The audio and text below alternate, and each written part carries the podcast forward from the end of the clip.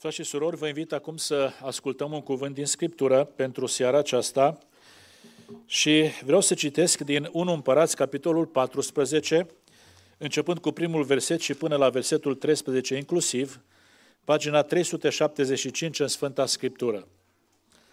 1 Împărați, capitolul 14, începând cu primul verset. În vremea aceea s-a îmbolnăvit Abia, fiul lui Ieroboam, și Robom a zis neveste sale, scoală-te, te rog, și schimbă-ți hainele, ca să nu se știe că ești nevastă lui Robam și du-te la Silo. Iată că acolo este Ahia, prorocul, el mi-a spus că voi fi împăratul poporului acestuia. Ia cu tine zece pâini, turte și un vas cu miere și intră la el. El îți va spune ce va fi cu copilul. Nevastă lui Ieroboam, lui Ieroboam a făcut așa. S-a sculat, s-a dus la Silo și a intrat în casa lui Ahia. Ahia nu mai putea să vadă că ochii se întunecaseră de bătrânețe. Domnul spusese lui Ahia, nevastă lui Roboam are să vină să te întrebe de fiul ei, pentru că este bolnav. Să vorbești așa și așa. Ea când va veni se va da drept alta. Când a auzit Ahia vuietul pașilor ei, în clipa când intra pe ușă, a zis, Intră nevasta lui Roboam. Pentru ce vrei să te dai drept alta? Sunt însărcinat să-ți vestezi lucruri aspre. Du-te și spune lui Roboam, Așa vorbește Domnul Dumnezeu lui Israel. Te-am ridicat din mijlocul poporului, te-am pus căpetene peste poporul meu Israel, am rupt împărăția de la casa lui David și ți-am dat o ție. Și n-ai fost ca robul meu David, care a păzit poruncile mele și a umblat după mine din toată inima lui, nefăcând decât ce este drept înaintea mea. Tu ai făcut mai rău decât toți cei ce au fost înaintea ta. Te-ai dus să-ți faci alți Dumnezei și chipuri turnate ca să mă mâni și mai lepădat înapoi a ta. De aceea voi trimite nenorocirea peste casa lui Ieroboam, voi nimici pe oricine este a lui Ieroboam, fie rob, fie slobod în Israel, și voi mătura casa lui Ieroboam cum se mătură murdările până va pieri. Cel ce va muri în cetate din casa lui Ieroboam va fi mâncat de câini și cel ce va muri pe câmp va fi mâncat de păsările cerului, căci Domnul a vorbit. Tu scoală-te și du-te acasă și cum îți vor păși picioarele în cetate, copilul va muri. Tot Israelul va plânge și îl vor îngropa căci el este singurul din casa lui Roboam care va fi pus într-un mormânt, pentru că este singurul din casa lui Roboam în care s-a găsit ceva bun înaintea Domnului, Dumnezeului lui Israel. Amin. Amin. Vă invit să ocupați locurile.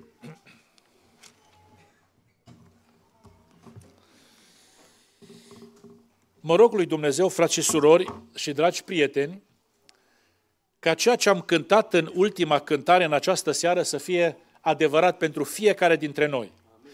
Adică să simțim în sufletele noastre că e binecuvântată părtășia în casa lui Dumnezeu. Și că sunt momente în casa lui Dumnezeu când se pare că cerul se coboară aici pe la noi. Și încercăm să trăim o atmosferă cerească. Dumnezeu să facă lucrul acesta și în această seară. Vreau să vă salut pe toți cei care sunteți aici în casa lui Dumnezeu și Dumnezeu care a făcut cerul și pământul să vă binecuvinteze pe toți. Am stat și m-am întrebat, stând aici pe bancă și chiar înainte de a veni aici la biserică, oare ce anume ne-ar atrage pe noi sau ne-ar împinge pe noi să venim la casa lui Dumnezeu acum la mijlocul săptămânii, la ceasul acesta așa de târziu? O fi oare obiceiul? Că am venit poate alte joi la rând în locul acesta, ne-am format o anumită deprindere și mergem la casa lui Dumnezeu că e joi seara. Poate pentru unii da. Sau poate că nu avem altă treabă de făcut, ce ziceți? Nu sunteți oameni ocupați? Sunteți oameni ocupați, nu? Poate curiozitatea? Că atunci când avem servicii speciale sau când avem evangelizare, poate uneori din curiozitate sau unii dintre noi din curiozitate încercăm să ne ducem la casa lui Dumnezeu. Vreau să cred că este ceva dincolo de obișnuință, dincolo de curiozitate, dincolo de lipsă de ocupație. Vreau să cred că este credința că în locul acesta Dumnezeu din cer se coboară la întâlnirea noastră. Acolo unde sunt doi sau trei adunați în numele Lui, El este prezent acolo, spune Sfânta Scriptură. Și dincolo de faptul că credința asta că Dumnezeu e aici, este și în nevoia noastră după Dumnezeu. O conștientizăm uneori, poate nu o conștientizăm, fiecare dintre noi avem nevoie de Dumnezeu. Spunea în Psalmul 40 omului Dumnezeu, că Dumnezeul acesta s-a plecat spre mine și mi-a ascultat rugăciunea. Este cineva în locul acesta care are nevoie ca Dumnezeu să se aplece spre el. Să asculte rugăciunea. Dumnezeu din cer să facă lucrul acesta. Avem această nevoie după Dumnezeu. Și în seara aceasta, această nevoie după Dumnezeu să fie împlinită. Dumnezeu să se ocupe de fiecare dintre noi. Să facă Dumnezeu lucrul acesta, dragii mei. Sfânta Scriptură vorbește în parcursul istoriei despre multe vremuri. Vremea lui Noe bunoară, vremea lui Avram, vremea lui Iosif, vremea lui David, vremea Domnului Iisus Hristos. Nu doar că vorbește Sfânta Scriptură despre vremurile acestea, ci despre felul în care Dumnezeu a lucrat în acele vremuri. A lucrat Dumnezeu pe vremea lui Noe, frați și surori. A lui Iosif, a lui Avram, a lui Moise, a lui David, a lui Isus Hristos. Oamenii se duceau cu grămada la Domnul Isus Hristos să asculte învățăturile Lui sau să le rezolve problemele. Nu știu dacă există cineva în locul acesta care atunci când citește în Cartea Sfântă despre vremea Domnului Isus Hristos și despre lucrările pe care El le-a făcut, să se fi gândit vreodată așa, ce bine ar fi fost să fi trăit pe vremea aceea. V-ați gândit vreodată? Să poți sta în prezența lui și să-l vezi. Știți că Zacheu a zis, eu vreau să-l văd. Să fii trăit în vremea lui și să te poți desprinde de ale tale, să te duci și să stai în fața lui să vezi fizionomia, să auzi timbru vocii, să poți să-ți apleci urechea la ce zice, la învățăturile înțelepte pe care le spune, să-ți poți duce copilul la Domnul Isus Hristos, să-l ia în brațe, să-l binecuvinteze, să te poți atinge de poala hainei lui, să-ți vindece boala, ce minunat ar fi fost, nu? Dar vreau să vă întreb, cine a decis să vă nașteți acum și nu atunci? Cine a decis? Dumneavoastră? Părinții dumneavoastră? Altcineva dintre oameni? Sau a decis Dumnezeu din cerul să ne naștem în această vreme, în această lume, în această perioadă a istoriei? Dumnezeu din cer, nu? Sfânta Scriptură spune că Dumnezeu a rânduit ca toți oamenii, ieșiți dintr-unul singur, să locuiască pe toată fața pământului. A fixat anumite vremi și anumite hotare locuinței lor. Noi nu suntem la întâmplare, dragii mei, pe pământ în această vreme. Și nu doar că Dumnezeu a decis să ne naștem în această perioadă a istoriei, Dumnezeu a rânduit un scop pentru fiecare dintre noi. Dumnezeu ne-a dus în această existență, în această istorie, ca noi să-L căutăm pe Dumnezeu. Spune asta în Cartea Sfântă, frate și surori. Oare se întâmplă asta cu noi?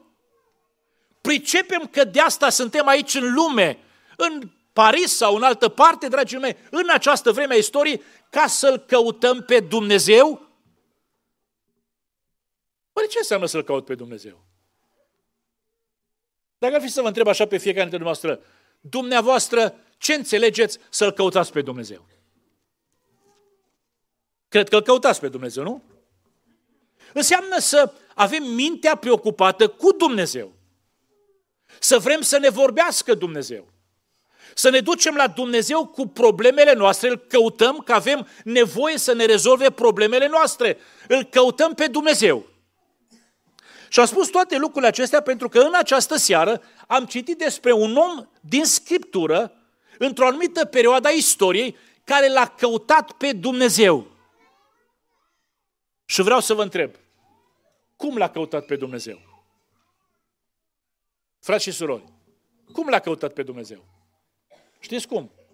Din când în când. A fost o experiență în viața acestui om când Dumnezeu a trimis un profet la Betel, tocmai când împăratul ăsta era la Betel, o, o cetate importantă pentru el, că avea acolo un altar împăratul ăsta. S-a dus împăratul la Betel, la, la, Betel, la altarul acela. Și a venit omul lui Dumnezeu și a profețit împotriva altarului și a zis că Dumnezeu va duce o vreme în care se vor arde o seminte omenești pe altarul acela și ca semn că a vorbit Dumnezeu, altarul se despică. Împăratul și-a întins mâna și a zis, prindeți-l. Și a citit în Scriptură că atunci când împăratul și-a întins mâna și a zis, prindeți-l, împăratul a rămas cu mâna întinsă. Cine să îi vindece mâna? Frate și surori. S-a uitat împăratul la profetul acela și a zis, roagă-te lui Dumnezeu să-mi pot trage mâna înapoi. Am nevoie de Dumnezeu, îl caut pe Dumnezeu. Și profetul s-a rugat și a putut trage mâna înapoi. Ce a făcut împăratul după aceea? Și a văzut de viață. Și vine o altă etapă în viața lui sau un alt moment în viața lui când copilul ăsta mic se îmbolnăvește. Cine să ți-l vindece? La cine să te duci? Cum noi avem uh, suficient, uh, suficientă asistență medicală în această vreme, ne ducem la medic, da, dacă medicul nu poate să ți-l vindece. Dar dacă specialiștii spun, pentru boala asta pentru copilul tău, pentru soțul tău, pentru soția ta, pentru ai tăi, nu mai pot face nimic. La cine să te duci? Frați și surori, îl cauți pe Dumnezeu, nu? Și spune Scriptura în textul citit în această seară că împăratul s-a uitat la nevastă și a zis, auzi, schimbă-te, îmbracă-te altfel și du-te la profetul Ahia să-l căutăm pe Dumnezeu. Să ne spună Dumnezeu ce va fi cu copilul acesta. Vreau să vă întreb, frați și surori, prieteni dragi, nu suntem noi uneori oameni de felul acesta care îl căutăm pe Dumnezeu din când în când? Când avem probleme în viață, când nu ne mai descurcăm, când ne-am înfundat undeva pe drumul vieții, nu ne mai poate descurca nimeni. Îl căutăm pe Dumnezeu. Dumnezeu își întinde mâna și ne smulge de acolo din situația aceea și ne simțim liberi. Și ce a făcut după aceea? Ne vedem de viață. Din nou se întunecă soarele, ă, vin norii peste viața noastră, din nou se complică existența noastră, încercăm să găsim soluții, nu reușim să găsim nicio soluție. Din nou îl căutăm pe Dumnezeu. Spuneți că nu se întâmplă asta. Vreau să predic în această seară cu ajutorul Domnului despre omul care îl caută pe Dumnezeu ocazional. Din când în când. Când apar situații complicate, atunci când nu reușim să ne mai descurcăm, îl căutăm pe Dumnezeu până se rezolvă problema, până trece situația complicată, ne vedem de viață și vine un alt moment în viața noastră când iar îl căutăm pe Dumnezeu. Din când în când. Omul care îl caută pe Dumnezeu ocazional. Și, dragii mei, când pune Dumnezeu în fața noastră acest cuvânt, din seara aceasta și totdeauna, Dumnezeu pune în fața noastră o oglindă în care noi să ne vedem existența noastră, viața noastră. Uneori să ne oglindim acolo și să nu facem ce au făcut ei, alteori să ne oglindim aici și să facem ce au făcut alții înaintea noastră, că de aceea ne vorbește Dumnezeu. Nu ca să ne încânte uh, urechea noastră sau mintea noastră. Dumnezeu ne vorbește să ne oglindim viața noastră în cuvântul lui Dumnezeu. Omul care îl caută pe Dumnezeu ocazional, dragii mei, este omul care îl caută pe Dumnezeu fără să înceapă de unde ar trebui să înceapă. Vreau să vă întreb, de unde a început de Roboam căutarea lui Dumnezeu? Acum și data trecută. De unde? De unde începeți dumneavoastră căutarea lui Dumnezeu? Aveți nevoie de Dumnezeu. Avem nevoie de Dumnezeu. De unde începem noi căutarea lui Dumnezeu? De unde a început Ieroboam căutarea lui Dumnezeu? Știți de unde? De la problema lui. Am probleme cu mâna, nu o pot trage. Și mă duc la Dumnezeu cu mâna mea. Am probleme cu băiatul ăsta, e pe moarte. Ar trebui să fie poate următorul la tron, e pe moarte. Mă duc la Dumnezeu cu problema asta. Dar vreau să vă întreb. De aici se începe căutarea lui Dumnezeu?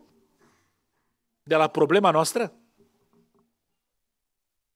De unde credeți că ar trebui să înceapă căutarea lui Dumnezeu, frați și surori? Noi mergem după acest tipar, Ieroboam, de cele mai multe ori când îl căutăm pe Dumnezeu. Ne ducem la Dumnezeu cu problema noastră, dăm busna la porțile cerului. Doamne, asta e, asta e necazul meu, asta e problema mea. De unde ar trebui să încep căutarea lui Dumnezeu? Știți de unde? De la o analiză personală serioasă. Vreau să ajung în prezența lui Dumnezeu cu problema mea. Dar cum mi-am trăit viața până atunci?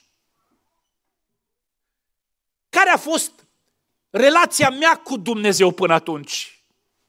Până când am nevoie ca Dumnezeu din cer să vină să mă descurce din încurcăturile vieții. Încep să mă analizez în mod serios înaintea lui Dumnezeu. Ați găsit în Scriptură oameni de felul acesta? Ce ziceți? S-a dus profetul Isaia la împăratul Ezechia, l-a trimis Dumnezeu și a zis profetul către împăratul, puneți casa în rânduială, că vei muri, nu vei mai tări. Vreau să vă întreb, ce a făcut împăratul Ezechia? Și a făcut o analiză a vieții. Și întorcându-se spre perete, a zis așa într-o rugăciune, Dumnezeule, aduți aminte că am umblat cu credincioșie, am făcut ce este bine înaintea ta, da? Adică începe să-și măture viața lui înaintea lui Dumnezeu și își aduce aminte că a trăit cu credincioșie, că a făcut ce este bine înaintea lui Dumnezeu. Nu știu dacă mă înțelegeți. Și problema lui, dragii mei, este adusă înaintea lui Dumnezeu pe acest, pe acest fundament al, al cercetării de sine. A trecut Iov printr-o încercare foarte cumplită. Niciunul de ei nu a trecut prin încercarea lui Iov. I s-a dus toată afacerea, i-au murit 10 copii, s-a îmbolnăvit, a ajuns undeva să stea afară, nu mai băgau în seamă nici slujitorii lui, nevasta nu l-a înțeles, a fost complicată starea de viață lui Iov, dragii mei. Și în această situație complicată, Iov putea să meargă cu problema asta înaintea lui Dumnezeu, să se ducă să spună, Dumnezeule, ăsta e, ăsta e problema mea, te rog, rezolvă. Știți ce am făcut Iov în această situație complicată?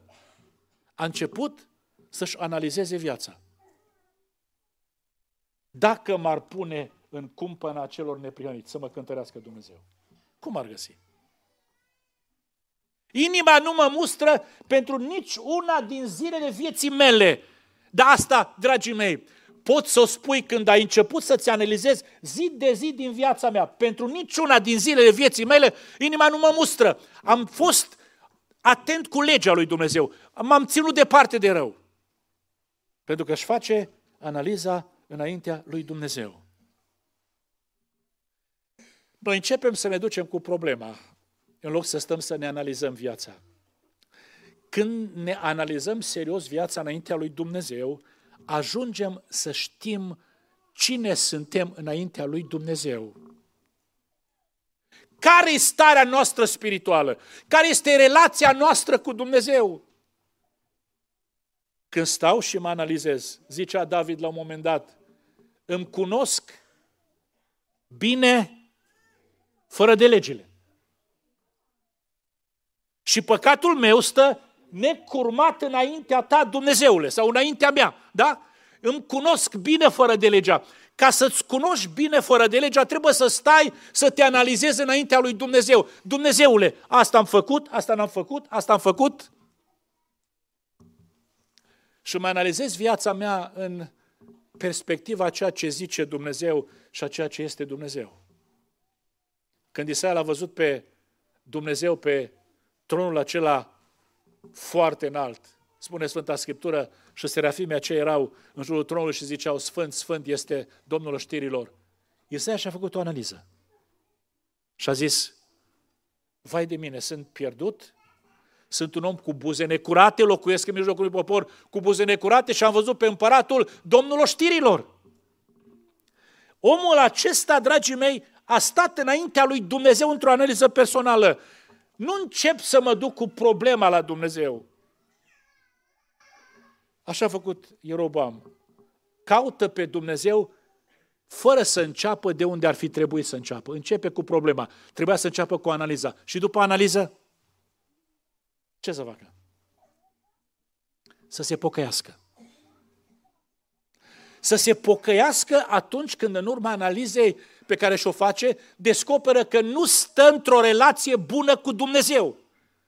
Că n-a trăit în acord cu voia lui Dumnezeu, cu, cu legea lui Dumnezeu. Că atunci când David și-a făcut analiza personală, dragii mei, s-a dus cu păcatul înaintea lui Dumnezeu și a zis, Dumnezeule, zidește în mine o inimă curată, Dumnezeule. Pune în mine un duh nou și statornic. Când am citit cuvântul ăsta lui Dumnezeu și Dumnezeu mi-a pus lumina asta și m-a făcut să pricep că eu nu trebuie să mă duc la Dumnezeu prima dată cu problema, ci cu analiza și cu pocăința, mi-am pus întrebarea, Doamne, dar de ce? De ce trebuie să fac asta? Știți de ce? Pentru că analiza și pocăința eliberează drumul spre Dumnezeu. Frați și surori, putem noi să ne tot ducem cu problemele noastre la Dumnezeu dacă drumul spre Dumnezeu este blocat. Nu știu dacă mă credeți. Putem să tot strigăm la Dumnezeu, să tot uh, batem la porțile cerului, să tot spunem lui Dumnezeu că ne doare necazul, suferința în care suntem, dacă drumul spre Dumnezeu este blocat. Și Sfânta Scriptură spune că păcatele noastre pun un zid de despărțire între noi și Dumnezeu. Nu-i mâna lui prea scurtă, nici urechea lui prea tare. Spune profetul Isaia, și păcatele voastre pun un zid de despărțire între voi și Dumnezeu și îl împiedică să vă asculte. Și de fiecare dată că fac un păcat, se mai pune o cărămidă. Mai fac un păcat și se mai pune o cărămidă. Și zidul ăsta de păcate se tot înalță și pe mine nu mă interesează când mergem în cei dincolo de zid. Că între mine și Dumnezeu e zid, eu sunt aici, Dumnezeu dincolo de zid. Când îmi merge bine, nu mă interesează. Da, când îmi merge rău. Numai că între mine și Dumnezeu e zidul ăsta. Când eu mă pocăiesc înaintea lui Dumnezeu, dragii mei, se eliberează drumul meu spre Dumnezeu și pot să mă duc cu problema mea înaintea lui Dumnezeu. Știți lucrul acesta, frați și surori? De aceea trebuie să încep cu analiză și cu pocăință. Să se elibereze drumul spre Dumnezeu. Dar nu se eliberează doar drumul spre Dumnezeu. Atunci când încep cu analiză și pocăință, se eliberează conștiința mea. Pentru că păcatele mele, dragii mei, pun vinovăție în conștiința mea. Și ascultați-mă, de foarte multe ori nu avem îndrăsneală la Dumnezeu din cauza vinovăției. Zicea Apostolul Ioan în Noul Testament că dacă nu ne osândește inima, avem îndrăsneală la Dumnezeu. Împăratul și-a trimis nevasta să întrebe pe Dumnezeu prin profetul Ahia. Că noi nu avem îndrăsneală, dragii mei, cât avem presiunea asta vinovăției. Ei, când vin cu pocăință înaintea lui Dumnezeu, se eliberează drumul spre Dumnezeu pentru că zidul ăsta e dat deoparte, se eliberează conștiința mea de vinovăție că Dumnezeu m-a iertat și pot să am îndrăsneală la Dumnezeu în numele Domnului nostru Isus Hristos. Slăvit să fie numele Lui. Deci, dragii mei, omul care îl caută pe Dumnezeu ocazional este omul care îl caută pe Dumnezeu începând de unde n-ar trebui să înceapă. Dar în al doilea rând, omul care îl caută pe Dumnezeu ocazional este omul care îl caută pe Dumnezeu pentru probleme personale punctuale. Când Ierobam a avut probleme cu mâna, a zis, am nevoie să-mi rezolv mâna. Când a avut probleme cu copilul, a zis, am nevoie să-mi rezolv problema cu copilul. Astea sunt problemele mele punctuale. Și spune Sfânta Scriptură aici, în capitolul 13, înainte de ceea ce am citit, că Dumnezeu i-a ascultat rugăciunea profetului și a, și a putut retrage mâna. I-a rezolvat Dumnezeu problema punctuală. Și ce a făcut Ieroboam? Haideți să vă citesc. Capitolul 13, versetul 33.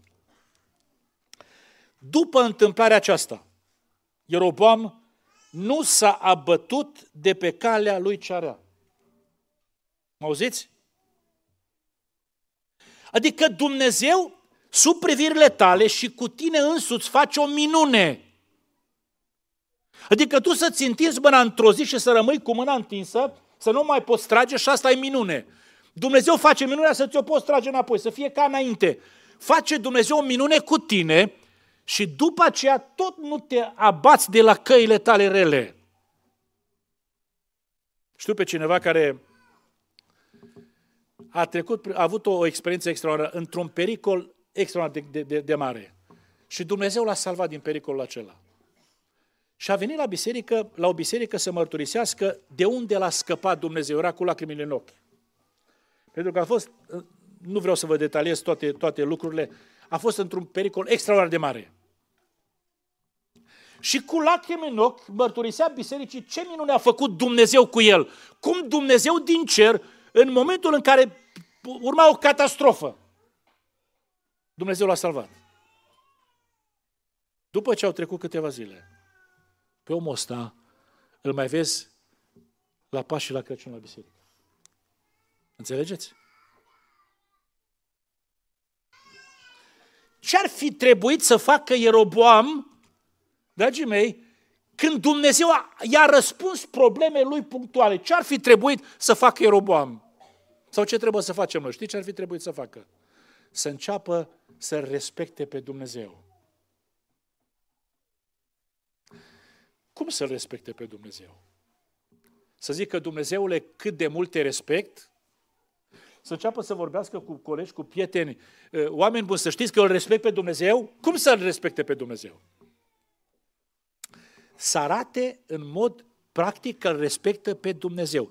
Știți în ce se arăta nerespectul față de Dumnezeu în viața acestui om? Știți? Nu-l băga în seamă pe Dumnezeu. Zice Dumnezeu aici, tu te-ai dus după alți Dumnezei. Frăți și surori, se întâmplă asta cu noi sau se poate întâmpla cu noi? A, că n-am acasă un idol cioplit sau turnat, lemn sau aur sau argint. Dar știți că idol sau Dumnezeu străin înseamnă tot ceea ce este mai important pentru mine decât Dumnezeul cerului. Știți asta? Și spune Sfânta Scriptură că profetul a, a zis acestei, acestei femei al Roboam, transmite mesajul ăsta soțului tău tu te-ai dus după alți Dumnezei. Adică eu ți-am, te-am luat de acolo din, din mijlocul poporului și te-am făcut împărat și tu te-ai dus după alți Dumnezei. Adică mai neglijat pe mine. Cum ar fi trebuit să îl respecte Ieroboam pe Dumnezeu? Să pună deoparte tot ceea ce era, erau Dumnezei străini și să se îndrepte numai spre Dumnezeu cel adevărat. Asta ar fi însemnat să-L respecte pe Dumnezeu. Știți că au fost vremuri în istorie când uh, oamenii nu l-au respectat pe Dumnezeu ignorând casa lui Dumnezeu. Știți asta? Au ajuns până acolo încât au închis ușile casei lui Dumnezeu. Nu mai merge la casa Domnului nimeni. Deci, mei, când ceva în viața mea devine mai important decât Dumnezeu, L-am neglijat pe Dumnezeu.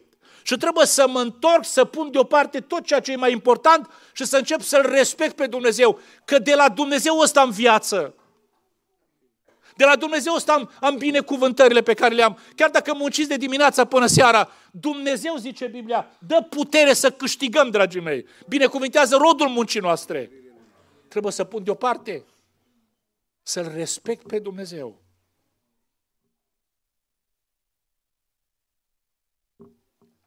Și, dragii mei, îl respect pe Dumnezeu atunci când iau în serios ce vorbește Dumnezeu. Spune Sfânta Scriptură că Dumnezeu i-a vorbit acestui om și ce va face cu altarul și ce va face cu țara și... Vreau să vă întreb, a luat în serios omul acesta ce a zis Dumnezeu? Poate ați văzut între oameni că unul sau una dintre cele mai, mai frecvente metode de a, de a nu respecta pe cineva este să, nu, să nu-i acorzi atenție când vorbește. El să vorbească, tu să te uiți în altă parte, să ai gândurile tale, să fii absent. Sunteți părinți aici și cred că nu există ofensă mai mare pe, cât, pe care copilul să vă aducă decât să vorbiți și el să nu vă bage în seamă, nu? Se întâmplă asta sau nu se întâmplă? Dar Dumnezeu din cer. Nu se simte ofensat Dumnezeu ăsta când ne vorbește într-un fel sau un alt fel, noi nu-L băgăm în seamă pe Dumnezeu. Credeți că Dumnezeu nu este ofensat? Încep să-L respect pe Dumnezeu atunci când acord atenție vorbirii lui Dumnezeu. Dragii mei, dacă îl caut pe Dumnezeu numai ca să-mi rezolve probleme punctuale și nu-l respect, știți ce se întâmplă? Eu nu fac altceva decât să-l folosesc pe Dumnezeu pentru mine, fără să fiu dispus să ascult de el. Încerc să mă folosesc de el. Să-mi rezolve problemele. După ce mi-a rezolvat problema, Dumnezeule, ocupă-te de alții. Fă altceva, Dumnezeule, lucrează în altă parte. Lasă-mă pe mine să-mi trăiesc viața. Până o să te mai chem altă dată, cu o să am altă problemă. Eu vreau să mă folosesc de tine, Dumnezeule. Frați și surori, se întâmplă asta sau nu se întâmplă asta? Dacă suntem oameni care îl căutăm ocazional pe Dumnezeu, asta facem. Ne folosim de Dumnezeu fără să fim dispuși să-L ascultăm. Și venim la evangelizare. Și venim la biserică. Și ne-a plăcut sau nu ne-a plăcut ce a vorbit Dumnezeu, din Scriptură sau prin robii Lui, e altă poveste. Dar nu iau din ce a zis Dumnezeu aproape nimic, să încep să trăiesc în fiecare zi ce îmi spune Dumnezeu. Am spus așa la noi la, la biserică cu colegi de-ai mei, cu slujitori și am zis că marea mea durere este când văd că Dumnezeu ne vorbește clar, de foarte multe ori. Și noi plecăm de la biserică fără să fi luat o decizie pentru Dumnezeu. Ne-am dus să venim altă dată, să mai ascultăm altă predică, alt mesaj de la Dumnezeu, ca să zicem ne place sau nu ne place și să ne ducem iar la ale noastre, fără să facem ce zice Dumnezeu. Să luăm o decizie pentru Dumnezeu, dragii mei. Și când avem necazuri, Dumnezeu să ne răspundă. Ne folosim de Dumnezeu. Deci, mai, în al treilea rând, omul care îl caută ocazional pe Dumnezeu este omul care îl caută pe Dumnezeu deghizându-se. În ce sens deghizându-se? De ce rugăm aici către, către nevasta lui? Du-te la profet, adică du-te și caută-l pe Dumnezeu, prin profetul ăsta, caută ce zice Dumnezeu. Că o să-ți spună profetul din partea lui Dumnezeu ce va fi cu copilul. Caută-l pe Dumnezeu. Dar schimbă-ți înfățișarea. Deghizează-te cumva. Nu să știți că sunt și în Scriptură situații în care anumiți oameni s-au deghizat, adică au vrut să se arate altfel de cum erau. Când s-a dus Iacov la Isaac, a zis Isaac, tu cine ești? Știi ce a zis Isa, uh, Iacov? Eu sunt Esau. Pentru că s-a deghizat. A luat uh, bieze, a pus blană pe aici, pe acolo, pe unde știa că Esau este mai, mai păros și a zis, uite, pune mâna aici, tată, eu sunt Esau. Da, dar pare a fi Esau, dar vocea nu e a lui Esau, e vocea lui Iacov. A încercat să-i deghizeze. Da? Gesturi prin care încercăm să ne deghizăm, să, fim, să arătăm că suntem altceva decât suntem. S-a dus Ioab la, la masă, spune la Scriptură, a tras înspre el, a vrut să-l sărute, ești sănătos, frate, și am plântat sabia. Sau Iuda, mirul ăsta se putea vinde, nu? Adică eu sunt, am inimă pentru săraci. Risipă, mirul ăsta s-ar fi putut vinde foarte scump să se dea săracilor, că sunt mulți săraci. Sau se pleacă la Domnul să-l sărute acolo în grădina Ghețiman, dragii mei. Adică să te areți altfel de cum ești. De ce oare se întâmplă lucrul acesta? Încercăm să căutăm pe Dumnezeu arătându-ne altfel decât suntem, deghizându-ne. Pentru că știți, frații mei, noi vrem să se știe despre noi, să se cunoască despre noi doar ceea ce vrem noi să se cunoască. Ceea ce ne avantajează. Și avem impresia că Dumnezeu știe despre noi doar ceea ce lăsăm noi să se știe. Că Dumnezeu nu știe mai mult, frați și surori. S-a dus fariseul la templu, s-a dus și vameșul la templu, vameșul s-a dus așa într-o analiză de sine și a zis, ai milă de mine, păcătosul, și fariseul a zis, îți mulțumesc că nu-ți ca ceilalți oameni, eu dau zeciuială, ă, postesc de două ori pe săptămână, adică ăsta sunt. Dar vreau să vă întreb, știa Domnul mai mult despre fariseul ăsta decât a lăsat fariseul să se înțeleagă în vorbele lui? Știa sau nu știa? Ce ziceți? A zis Domnul Iisus Hristos, omul ăsta nu s-a întors acasă socotit neprihănit. Înseamnă că avea păcate. Mă înțelegeți? Dar el a vrut să se lase, să se știe doar ce face, care sunt punctele lui forte, cum stă el în viața de fiecare zi cu zeciuiala sau cu dărnicia și cu, și cu postul. Dar, dragii mei, nu, Dumnezeu știe mai mult. A zis Ierobam, schimbă-ți înfățișarea, schimbă-ți hainele, să nu se știe cine ești. Dar omul ăsta a ignorat ce ignorăm și noi de foarte multe ori. Ascultați-mă bine. A ignorat faptul că are de-a face cu un Dumnezeu care știe toate lucrurile. Știe lucruri înainte ca ele să se întâmple. Ăsta e Dumnezeu. Că spune Sfânta Scriptură, înainte de a ajunge femeia lui Robam la, acasă la profetul Ahia, Dumnezeu a zis lui Ahia, vezi că o să vină nevasta aceea, nevasta lui Robam. Adică știa Dumnezeu despre asta.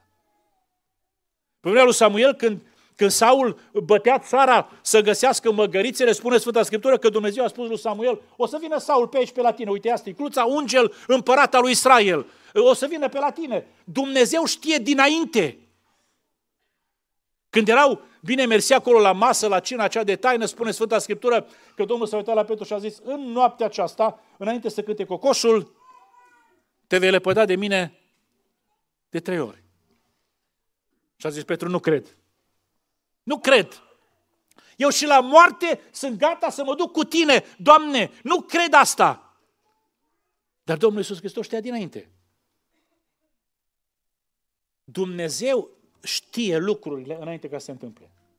Dar Dumnezeul acesta știe, dragii mei, totul, știți de ce? Și pentru că nu uită. Noi uităm. Și bine este uneori că uităm. Dumnezeu nu uită. Dacă vă uitați cu atenție în pasajul acesta, veți descoperi că Dumnezeu îi aduce aminte acestui om tot ce a făcut el. Zicea Dumnezeu către el, tu ai făcut mai rău decât toți cei dinaintea ta. Adică Dumnezeu știa. Dumnezeu nu uită. Noi avem impresia că dacă am făcut acum 20 de ani o, un rău, o boacănă și am uitat-o, Dumnezeu nu mai ține cont. Dacă n-am rezolvat-o, Dumnezeu ține cont de ea, dragii mei. Pentru că în cartea Apocalipsa zice că în ziua aceea se vor deschide cărțile și oamenii vor fi judecați după cele scrise în cărțile acelea, în a tot cunoașterea lui Dumnezeu. Dumnezeu știe. Dumnezeu știe pentru că pătrunde dincolo de ceea ce se vede. Sunteți simpatici toți, frumoși, atenți, slavă Domnului pentru asta. Dar Dumnezeu din cer vede dincolo de ceea ce e fața noastră sau haina noastră. Știe cum ne inima.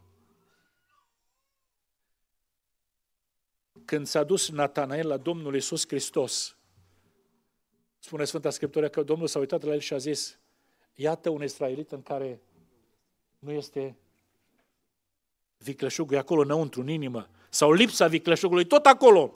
Deci Domnul a arătat că El pătrunde dincolo de ceea ce se vede, dincolo de ceea ce spunem noi. Domnul pătrunde la inimă, dragii mei. Noi nu putem să ignorăm faptul acesta că avem un Dumnezeu care știe toate lucrurile. Nu știe doar cât vrem noi să lăsăm să se știe. El știe totul. Și atunci când ne ducem la Dumnezeu cu problema noastră, Noi trebuie să știm, dragii mei, că ne ducem la El sau ar trebui să ne ducem la El, nu doar cu problema, ci cu noi înșine în întregime. S-au dus cei patru să ducă la Domnul Isus Hristos pe ologul acela, poate prieten de-a lor. N-aveau acces pe ușă să intre înăuntru, era multă lume în casa aceea și au lăsat prin acoperiș. Dragii mei, oamenii aceia n-au lăsat înaintea Domnului doar problema lui. L-au lăsat pe omul acela de întregul și ascultați-mă, au făcut bine sau nu au făcut bine? Pentru că Domnul s-a uitat la omul acela și n-a zis, ă, scoală-te, ridică spatul și umblă. Și a zis, fiule, păcatele îți sunt iertate. Dar nu știa Domnul că oamenii aceia au venit cu problema asta punctuală, să fie vindecat. Nu știa Domnul Isus? Sigur că știa. Dar când i l-au pus pe de-a întregul, s-a ocupat de toată ființa lui, că n-avea doar problema uh, ologiei lui, avea problema păcatelor. Și au zis oamenii, omul ăsta hulește, Dumnezeu iartă păcatele. Și a zis Domnul Iisus Hristos, ca să știți că Fiul omul are putere pe pământ să ierte păcatele. Ție zic, a zis la slăbănocului, scoală-te, ridică spatul și umblă. Slăvit să fie numele Domnului. Dragii mei, omul care caută pe Dumnezeu deghizându-se, vrea să lase să se știe doar ce vrea el să se știe. Ce-l avantajează. Ignoră faptul că are de-a face cu un Dumnezeu care știe tot. Și ignoră faptul că omul acesta care caută așa pe Dumnezeu a înșelat așteptările lui Dumnezeu. Eu când mă duc la Dumnezeu cu problema mea punctuală, dragii mei, dumneavoastră când vă duceți, nu e așa că așteptăm ceva de la Dumnezeu. Ne-am rugat în seara aceasta pentru bolnavi. Ați făcut-o de obicei sau chiar așteptați ceva de la Dumnezeu, frați și surori? Așteptați ceva de la Dumnezeu. Omul ăsta, omul ăsta și-a trimis nevasta la profetul Ahia, adică la Dumnezeu prin profetul Ahia, pentru că aștepta ceva. Să zică Dumnezeu ce se va întâmpla cu acest copil. Dar vreau să vă întreb ceva. Când mergeți la Dumnezeu cu așteptări, v-ați gândit că Dumnezeu așteaptă ceva de la dumneavoastră? V-ați gândit? Haideți să vă citesc. Ascultați ce spune, ce spune prorocul din partea Domnului așa. Du-te și spune lui Ieroboam, așa vorbește Domnul Dumnezeul lui Israel. Te-am ridicat din mijlocul poporului. Te-am pus căpetene peste poporul meu Israel. Am rupt împărăția de la casa lui David, ți-am dat-o ție. Asta am făcut-o eu pentru tine. Dar am așteptări de la tine. Oare ce așteptări? Ascultați-mă. Așteptări ca tu, Ieroboam, să fii cum a fost robul meu David. Tu n-ai fost ca robul meu David. Deci, surori, când mă duc la Dumnezeu cu așteptările pe care le am, să vină Dumnezeu să-mi rezolve problema, să mă scoată din situația complicată în care sunt. Ar trebui să-mi sfredelească mintea această întrebare, Dumnezeule, tu ce așteptări ai de la mine? Am împlinit așteptările tale? Sau nu le-am împlinit? Să stau înaintea lui Dumnezeu cu acea întrebare cu care stătea Saul din Tars în Noul Testament. Doamne, ce vrei să fac?